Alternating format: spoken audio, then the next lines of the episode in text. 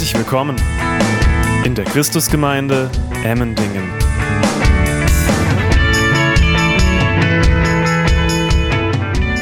Christusgemeinde Emmendingen.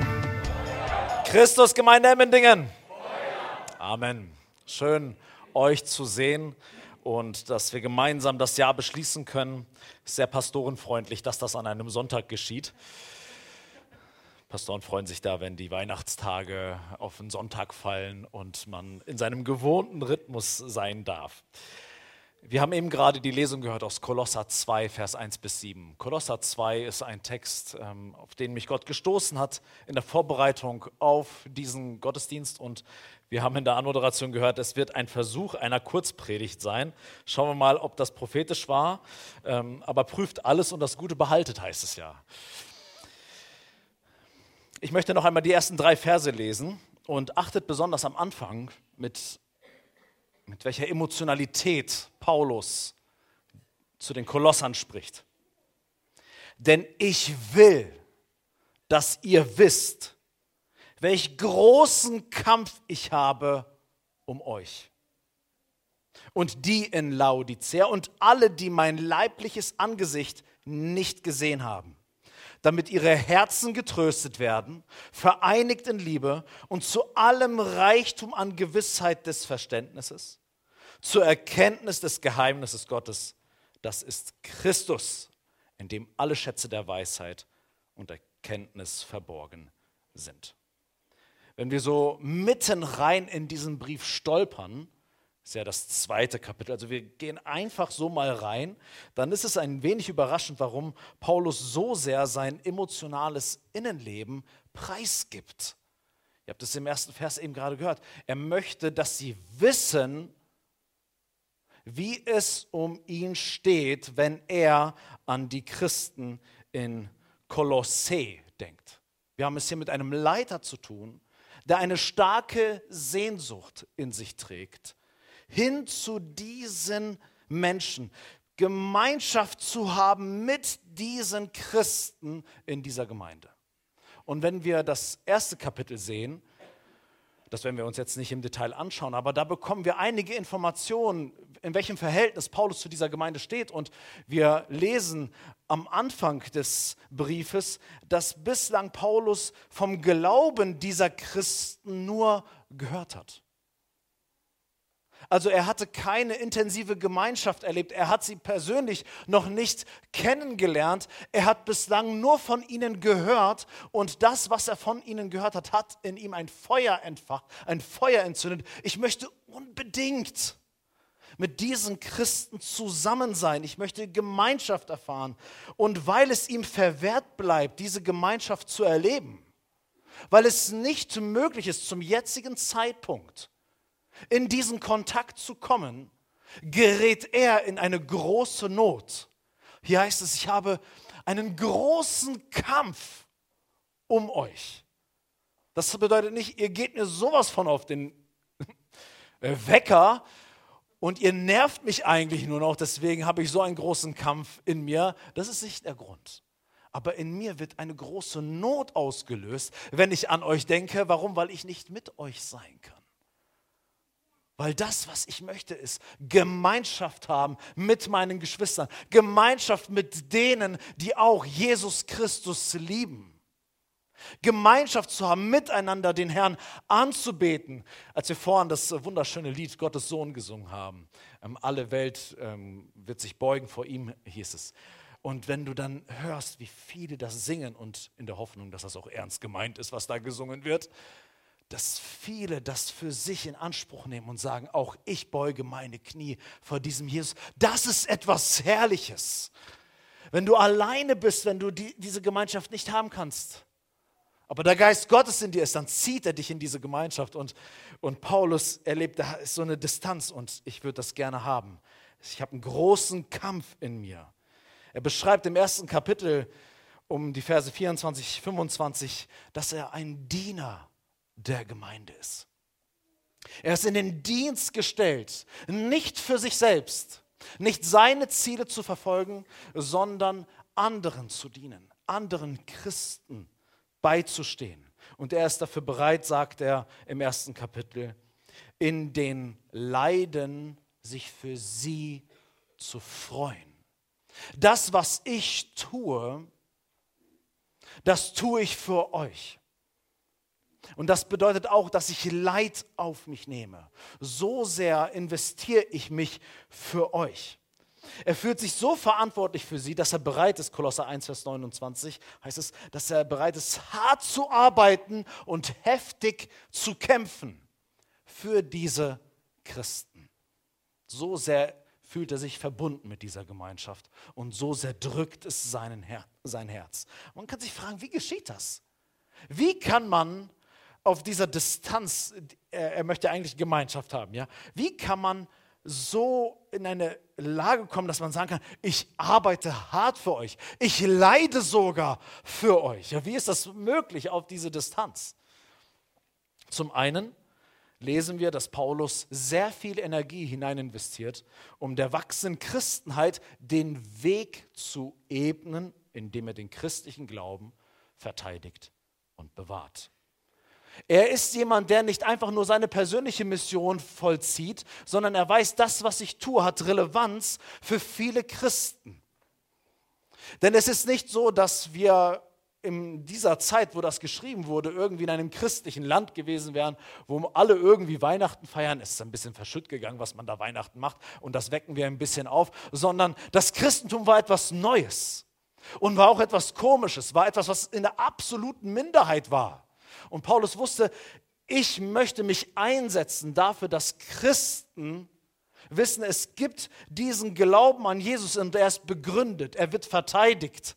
Und ich liefere auch Futter für diese Christen, indem ich zum Beispiel diesen Brief schreibe, um ihnen zu zeigen, hey, wir haben einen festen Boden unter den Füßen.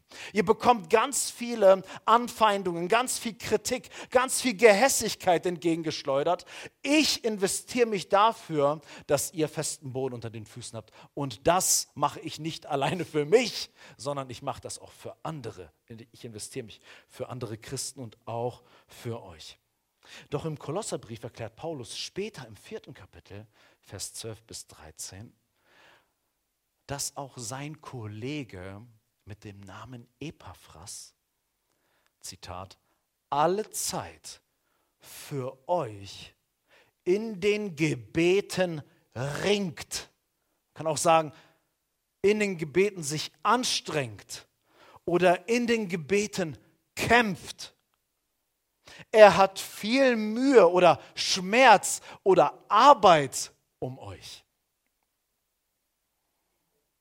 Also Paulus sagt, ich leide für euch und ja, ich verteidige den Glauben und gebe euch einen sicheren Boden unter den Füßen, aber er zeigt uns am Ende des Briefes, nicht nur ich leide für euch, sondern auch der Kollege Epaphras, den ihr gut kennt, der von euch ist, der ist gemeinsam mit mir unterwegs. Und wenn ich ihn mir anschaue, dann sehe ich, wie er leidet, wie er mühevoll ist, wie er kämpft. Das tut er für euch. Wie tut er das? Indem er für euch betet.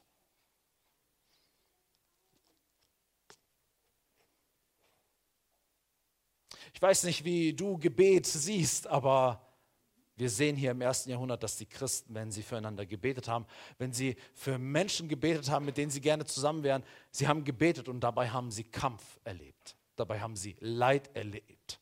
Was für eine Innigkeit können Christen untereinander entwickeln, dass wenn sie füreinander beten, dass sie nicht einfach nur sagen, ja, der Herr segne dich, wird schon gut werden. Sondern dass das so tief geht, so nah kommt, als wenn der Kampf des anderen dein eigener Kampf ist. Als wenn das Leid des anderen dein eigenes Leid ist.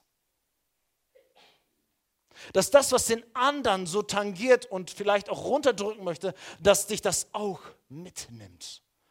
Dass du dich von diesem Anliegen der anderen auch völlig vereinnahmen lässt, um es zu deinem Anliegen zu machen und gemeinsam das durchzutragen, gemeinsam durchzustehen, und das passiert durchaus durch Gebet.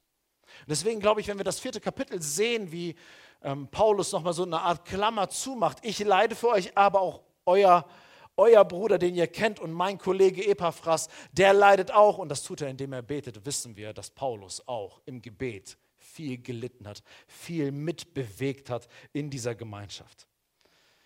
Und Paulus, Paulus spricht das aus. Er sagt hier, denn ich will, dass ihr wisst. Es gibt viele Dinge, die ich, wenn der Tag lang ist, will. Die ich möchte.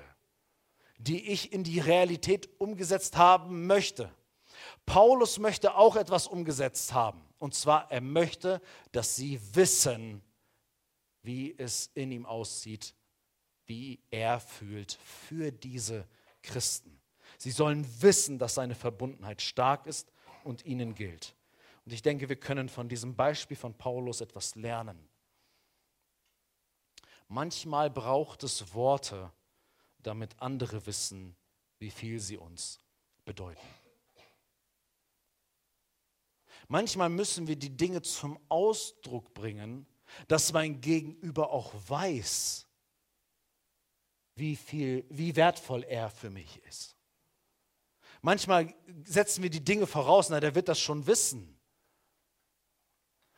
Aber Paulus sagt nicht ohne Grund, ich will, dass ihr wisst, weil wenn ich jetzt das hier nicht erzähle, kann es sein, dass ihr es nicht wisst. Dass ihr von anderen Dingen ausgeht, dass ihr irgendwie allein gelassen seid, dass ihr euch alleine durchschlagen sollt, dass ihr vergessen seid. Paulus sagt, ich will, dass ihr das wisst. Manchmal müssen wir die Worte auch artikulieren, weil wir sie nicht für, weil wir vielleicht die Realität anders deuten, weil wir es nicht wahrhaben wollen, dass da wirklich jemand ist, der für mich da ist. Wir müssen manchmal einander daran erinnern, du bist mir wertvoll, du bist mir wichtig, du bist nicht vergessen. Und das kann sogar wichtig sein, wenn man zusammen ist. Sogar wenn man in einem Raum zusammen ist, kann man sich manchmal irgendwie so lost fühlen. Ich bin irgendwie abgehängt, ich bin nicht dabei, ich bin irgendwie allein mit meinen Problemen, mit der Sünde, mit der ich kämpfe. Da kann ich mich niemandem offenbaren, ich bin alleine. Manchmal ist man irgendwie so verwundert. Wie kannst du sagen, dass du allein bist? Wir sind doch immer da.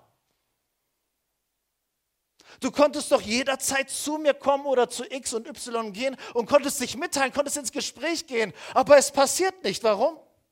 Weil wir manchmal nicht wissen, dass wir wichtig sind für jemand anderen.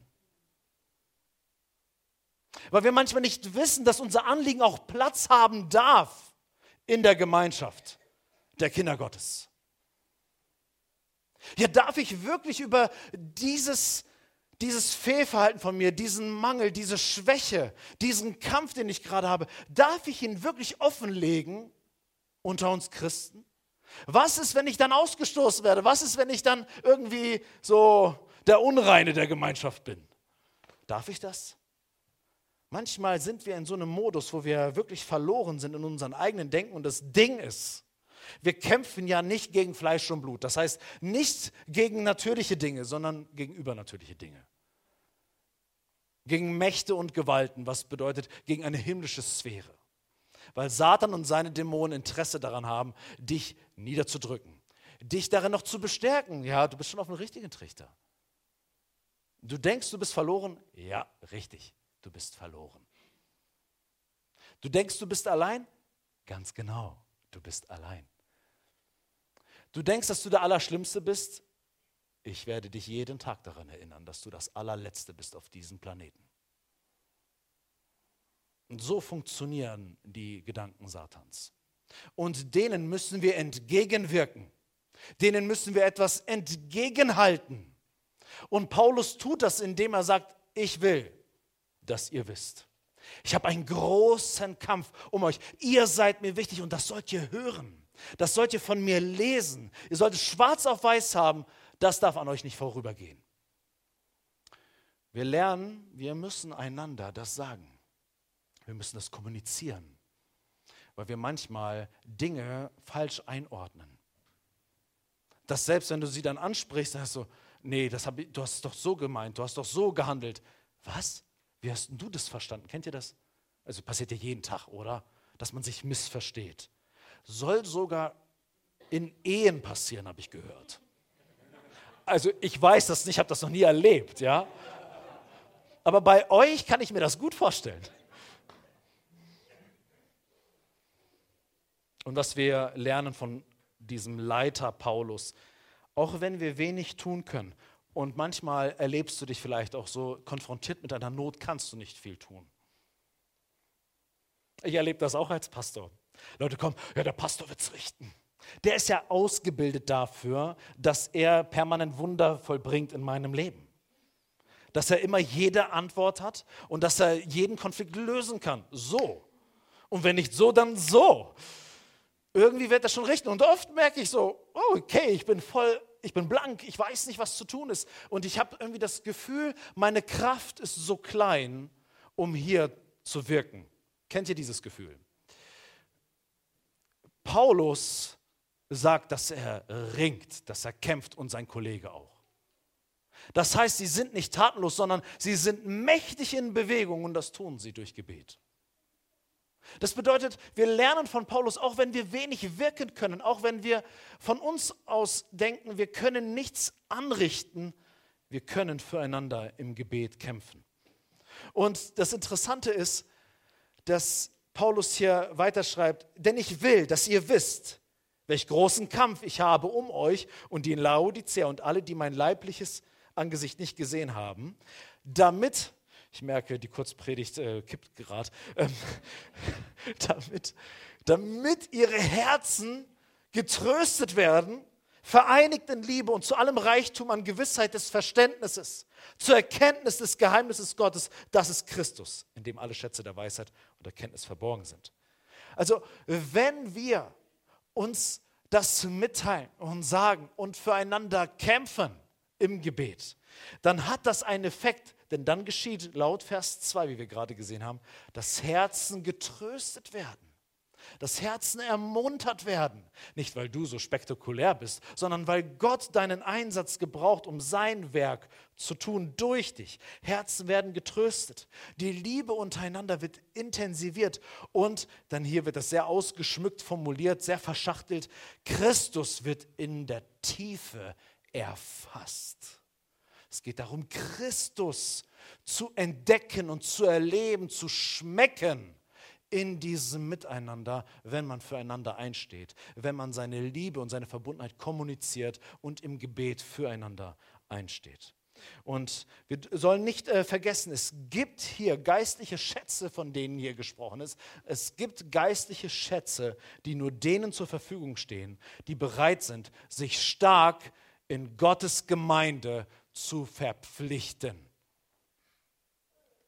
Diese Verbundenheit, diese Investition in die anderen wird den Effekt haben, dass Herzen getröstet werden, dass Liebe intensiviert ist und dass Christus tiefer erfasst wird in der Weisheit und Erkenntnis, die Gott uns geben möchte. Diese Dinge wirst du nur dann erleben, wenn du in christlicher Gemeinschaft dich investierst und verpflichtest. Wer Nein dazu sagt, und sich nicht in christliche Gemeinde voll hineingibt, wird auch gewisse Schätze nicht bergen können. Weil sie nur dann freigesetzt werden, wenn wir in dieses Miteinander gehen, was wir in Jesus Christus als Vorbild gesehen haben, wie er sich mit anderen verbunden hat und Jüngerschaft gelebt hat. Und vielleicht kannst du dich erinnern, dass das zwanzig dreiundzwanzig bei dir geschehen ist. Ist ja auch irgendwie Rückblick, ne, was ist so im letzten Jahr passiert. Und wir sind als Gemeinde bei weitem nicht perfekt. Aber ich erinnere mich an solche Momente. Wenn ich zurückschaue, dann sehe ich im vergangenen Jahr solche Momente. Und für die bin ich sehr dankbar. Ich sehe, dass Menschen zusammengekommen sind. Die haben aufrichtig mitgefühlt, mitgekämpft, mitgebetet. Und dadurch wurden Herzen ermuntert. Göttliche Liebe wurde gespürt und Christus wurde in einer tieferen Dimension erkannt. Das ist etwas, wofür ich sehr dankbar bin. Ich bin, wenn ich auf zwanzig dreiundzwanzig zurückschaue, ähm, natürlich ist nicht alles immer perfekt, ja, aber ich bin dankbar. Bin sehr dankbar für das letzte Jahr. Nicht nur, wie wir es vorhin gehört haben im Jahresrückblick von Andi, nicht nur, weil unser Gottesdienstbesuch im letzten Jahr um über dreißig Prozent gewachsen ist, sondern weil das ist das eine, ja, dass im Gottesdienst viele Menschen dabei sind. Und die Frage ist, wie sieht es unter der Oberfläche aus? Und ich, hab, ich bin ja nicht so ein Zahlenmensch, aber von Zeit zu Zeit schaue ich mir das dann mal an, finde es dann doch ganz interessant und konnte sehen, wir haben ein ähm, Mitgliedswachstum wie noch nie. Wir sind im letzten Jahr um über fünfundzwanzig Prozent an Mitgliedern gewachsen in dieser Gemeinde. Warum sage ich das? Es ist für mich ein Zeichen dafür, dass Menschen nicht einfach nur in ein Happening und in ein Event kommen, sondern sie entscheiden sich zu genau dem hier, eine herzliche Verbundenheit zu pflegen. Sich mit Gemeinde zu identifizieren, sich in Jüngerschaft zu involvieren. Und viele von denen, die dazugekommen sind, sind unter anderem, ich kann das jetzt nicht für jeden Einzelnen sagen, aber viele von denen, die ich so vor Augen habe, sind unter anderem durch solche Prozesse, weil sie das vorgefunden haben. Tiefe Jüngerschaft, wo Liebe regieren sollte, nicht immer, aber regieren sollte, sind oft, aus diesem Grund haben sie ein Ja gefunden zur Gemeinschaft. Und das ist in diesem Jahr zwanzig dreiundzwanzig in einem erheblichen Maße passiert. Und das nächste Dutzend Menschen klopft schon an. zwanzig vierundzwanzig wird es mit Gottes Gnade weitergehen. Aber nicht, um ein zahlenmäßiges Wachstum zu haben, sondern um mehr Herzen zu trösten, mehr Liebe zu empfangen und Christus mehr zu erkennen. Darum geht es ja letztendlich. Ich muss irgendwie Vollgas geben, deswegen jetzt schnell. Vers vier bis fünf, bevor ihr ähm, eine Pause nutzt, um rauszurennen. Er sagt in Vers vier und fünf, dies sage ich aber, damit niemand euch verführt durch überredende Worte. Denn wenn ich auch dem Leib nach abwesend bin, so bin ich doch im Geist bei euch, freue mich und sehe, sehe eure Ordnung und die Festigkeit eures Glaubens an Christus. Es ist interessant, ja, wie er jetzt so mit einer Warnung kommt. Dies sage ich euch, dass euch niemand verführt. Und dann, ich freue mich über eure Festigkeit. Irgendwie könnte man meinen, dass Paulus Grund zur Sorge hat, dass ähm, in, in Kolosser, den Christen, in Kolosser, äh, die, Christ, die Kolosser-Christen, dass das irgendwie verschütt geht, das, was er ihnen gerade vollmundig verheißt. Aber eigentlich hat er gar nicht den Grund zur Sorge. Er schiebt direkt danach, sagt, wenn ich euch anschaue, dann seid ihr extrem stark im Glauben unterwegs. Für Paulus scheint es eine Gesetzmäßigkeit zu geben. Dort, wo er Gnade Gottes erlebt und Eingreifen Gottes, weiß er, dass die satanischen Attacken und Angriffe nicht weit sind. Ich erinnere euch, dass in Christus alle Schätze der Weisheit und Erkenntnis verborgen sind. Dies sage ich euch, dass euch niemand verführt, aber wenn ich auf euch schaue, dann seid ihr sehr gefestigt. Paulus, wofür dann diese Warnung? Weil dort, wo Gottes Segen ist, jemand kommen will, um diesen Segen zu rauben und zu stehlen. Das ist eine Gesetzmäßigkeit, die dieser erfahrene Leiter Paulus kennt und er die Christen darauf vorbereitet. Und ich sprach kürzlich mit einem aus unserer Gemeinde und er erzählte mir von ähm, seiner Freude, wie er Glaubenswachstum und Stärkung erlebt, seitdem er hier in der Gemeinschaft ist und sich voll investiert hat und äh, war ist fast geplatzt vor Freude, ja, und wie er richtig sehen kann, wie sein Glaubensleben an Substanz gewinnt, wie das Auswirkungen hat, nicht nur für ihn, sondern auch für seine Ehe und für seine Familie. Und ich muss auch sagen, wenn ich im Kolosserbrief stecke, ich kann mich auch freuen. Ich sehe zunehmend eine Festigkeit in der Gemeinde. Aber dieser Brief zeigt mir, so wie Paulus das schreibt, umso wachsamer sollten wir sein für krankhafte Einflüsse, die uns abziehen wollen von der Hauptsache. Denn das Ding ist, ähm, Paulus sagt, in Christus sind verborgen Weisheit und Erkenntnis. Jeder ist auf der Suche nach Erkenntnis und Weisheit. Jeder will ein gelingendes Leben. Jeder will Einfluss nehmen auf unsere Gedanken, auf unsere Loyalität, auf unsere Finanzen, auf unsere Kraft. Jeder möchte etwas den ganzen Tag von uns und versucht uns sein Produkt zu verkaufen. Ob es ein materielles oder ein imaginäres oder ideelles Produkt ist, was unsere Gedanken besetzen sollen. Er erinnert uns, die wahren Schätze göttlicher Weisheit und geistlicher Erkenntnis sind verborgen. Verborgen bedeutet nicht unmöglich zu erreichen, sondern sie sind verborgen in Christus. Wenn du wahre Weisheit und Erkenntnis bekommen möchtest, was, was Segen bringt für dieses Leben und darüber hinaus, dann musst du zu Christus, um diese Schätze zu bergen. Es gibt keine Abkürzungen, es gibt keine Umwege. Du musst zu Christus, um an diesen verborgenen Schatz zu kommen. Und wenn ich auf das vergangene Jahr zurückschaue, sehe ich, dass diese Verse auch für uns etwas zu sagen haben. Denn auch das Jahr zwanzig dreiundzwanzig war ein Jahr, in dem Christen stark herausgefordert wurden, Ideologien und radikale Denksysteme zu entlarven, die mit Weisheit und Erkenntnis daherkommen und unsere, und unsere Aufmerksamkeit stehlen wollen, dass wir unsere Hoffnung auf andere Dinge setzen, dass wir unsere Wertemaßstäbe auf andere Dinge setzen als auf Christus und Gottes Wort. Wenn ich zurückschaue, waren wir mit unterschiedlichen Themen konfrontiert. Ich, das wissen einige, die jetzt auch letztens vielleicht den Podcast gehört haben, den ich in unsere App geteilt habe. Ich war im letzten Jahr sehr stark konfrontiert mit dem Thema, dass der Stellvertreter Jesu am Kreuz, dass er für uns den Platz eingenommen hat, unsere Sünde trug, um Gottes Zorn wegzutragen, um uns mit dem Vater zu versöhnen. Diese Idee des Stellvertretertodes oder die Lehre des Stellvertretertodes wird in Auf, auf breiter Ebene immer mehr und mehr geleugnet und wird ersetzt und als ewig gestrig betitelt. Das ist etwas, was wir überwinden sollten, so ein Reden, dass Jesus Christus unser Stellvertreter ist und dass er uns versöhnen müsste, dass es so um uns steht, dass wir einen Erlöser bräuchten überhaupt. Die Leugnung des Stellvertretertodes ist so ein radikales Glaubenssystem, was viele Gläubige abziehen will.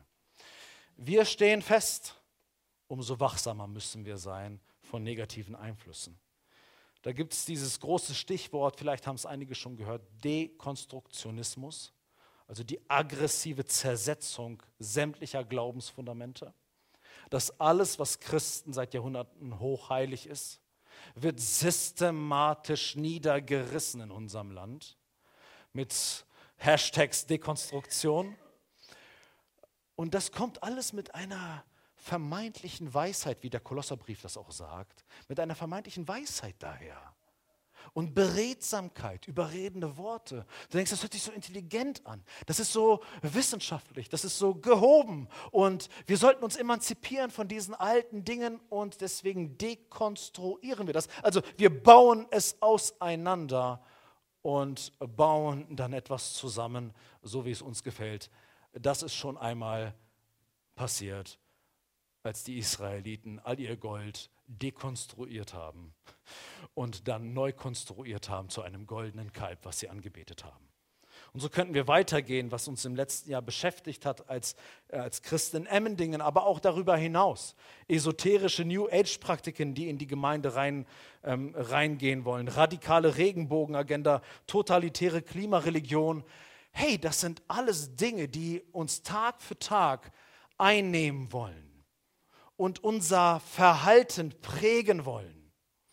Und Paulus erinnert die Christen in dieser Gemeinde, habt Acht, seid auf der Hut, dass totalitäre Systeme nicht euch noch knechten.